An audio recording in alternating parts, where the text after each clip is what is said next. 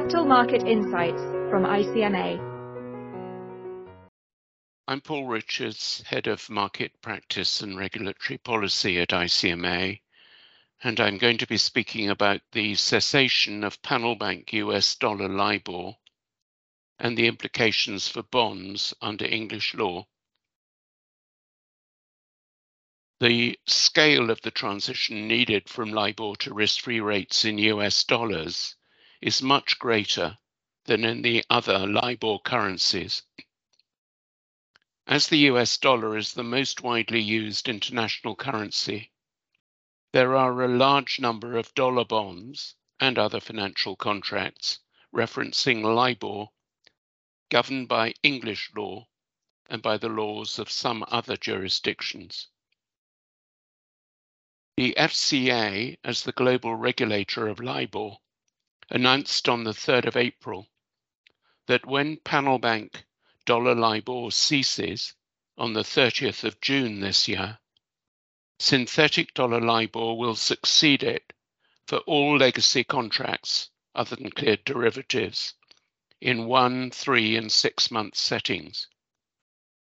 The synthetic dollar rate proposed by the FCA is the same as the rate proposed by the Federal Reserve under the US LIBOR Act.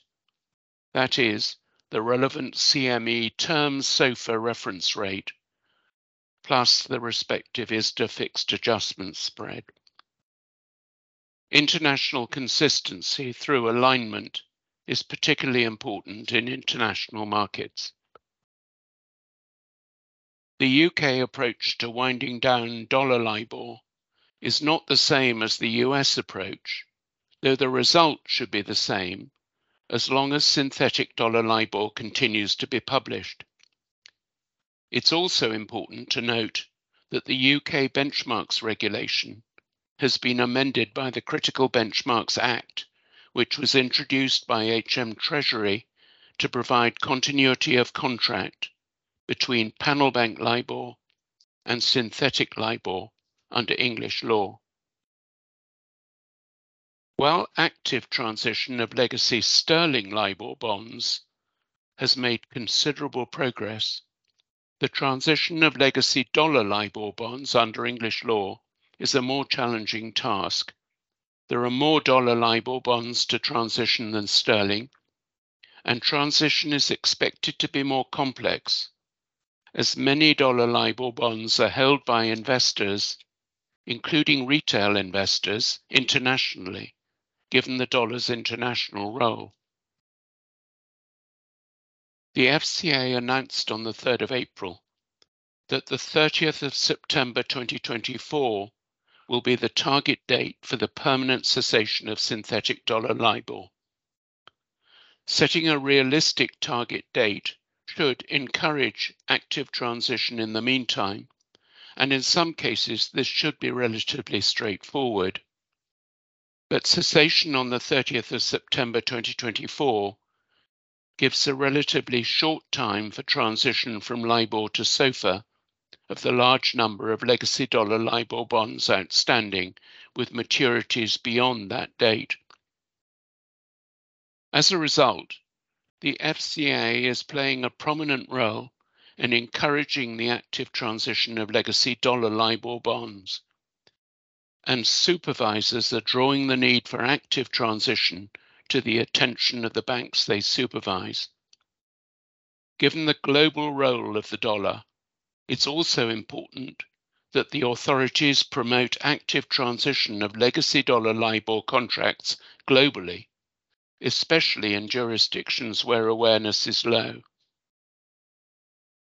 In response to official encouragement, bond market participants need to transition legacy dollar LIBOR bonds wherever they can, in particular because some legacy dollar LIBOR bonds, notably those issued before around the beginning of 2018, are expected to fall back to a fixed rate on permanent cessation of synthetic dollar LIBOR.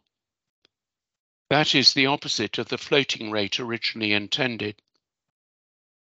Permanent cessation will also end alignment with the US, where legacy bonds will continue to reference a floating rate under the US LIBOR Act until maturity. The FCA stated on the 3rd of April, and I quote, we intend that publication of the one, three, and six month synthetic dollar LIBOR settings will cease on the 30th of September 24. We will review our decision in line with the requirements of the benchmarks regulation. However, unless unforeseen and material events were to happen, we expect to follow the direction and timelines we've indicated. We consider providing early notice of this is helpful for market participants. Firms must therefore continue to actively transition contracts that reference dollar LIBOR. Thank you. Thank you for listening. For more ICMA podcasts and further information on capital markets, please visit our website, icmagroup.org.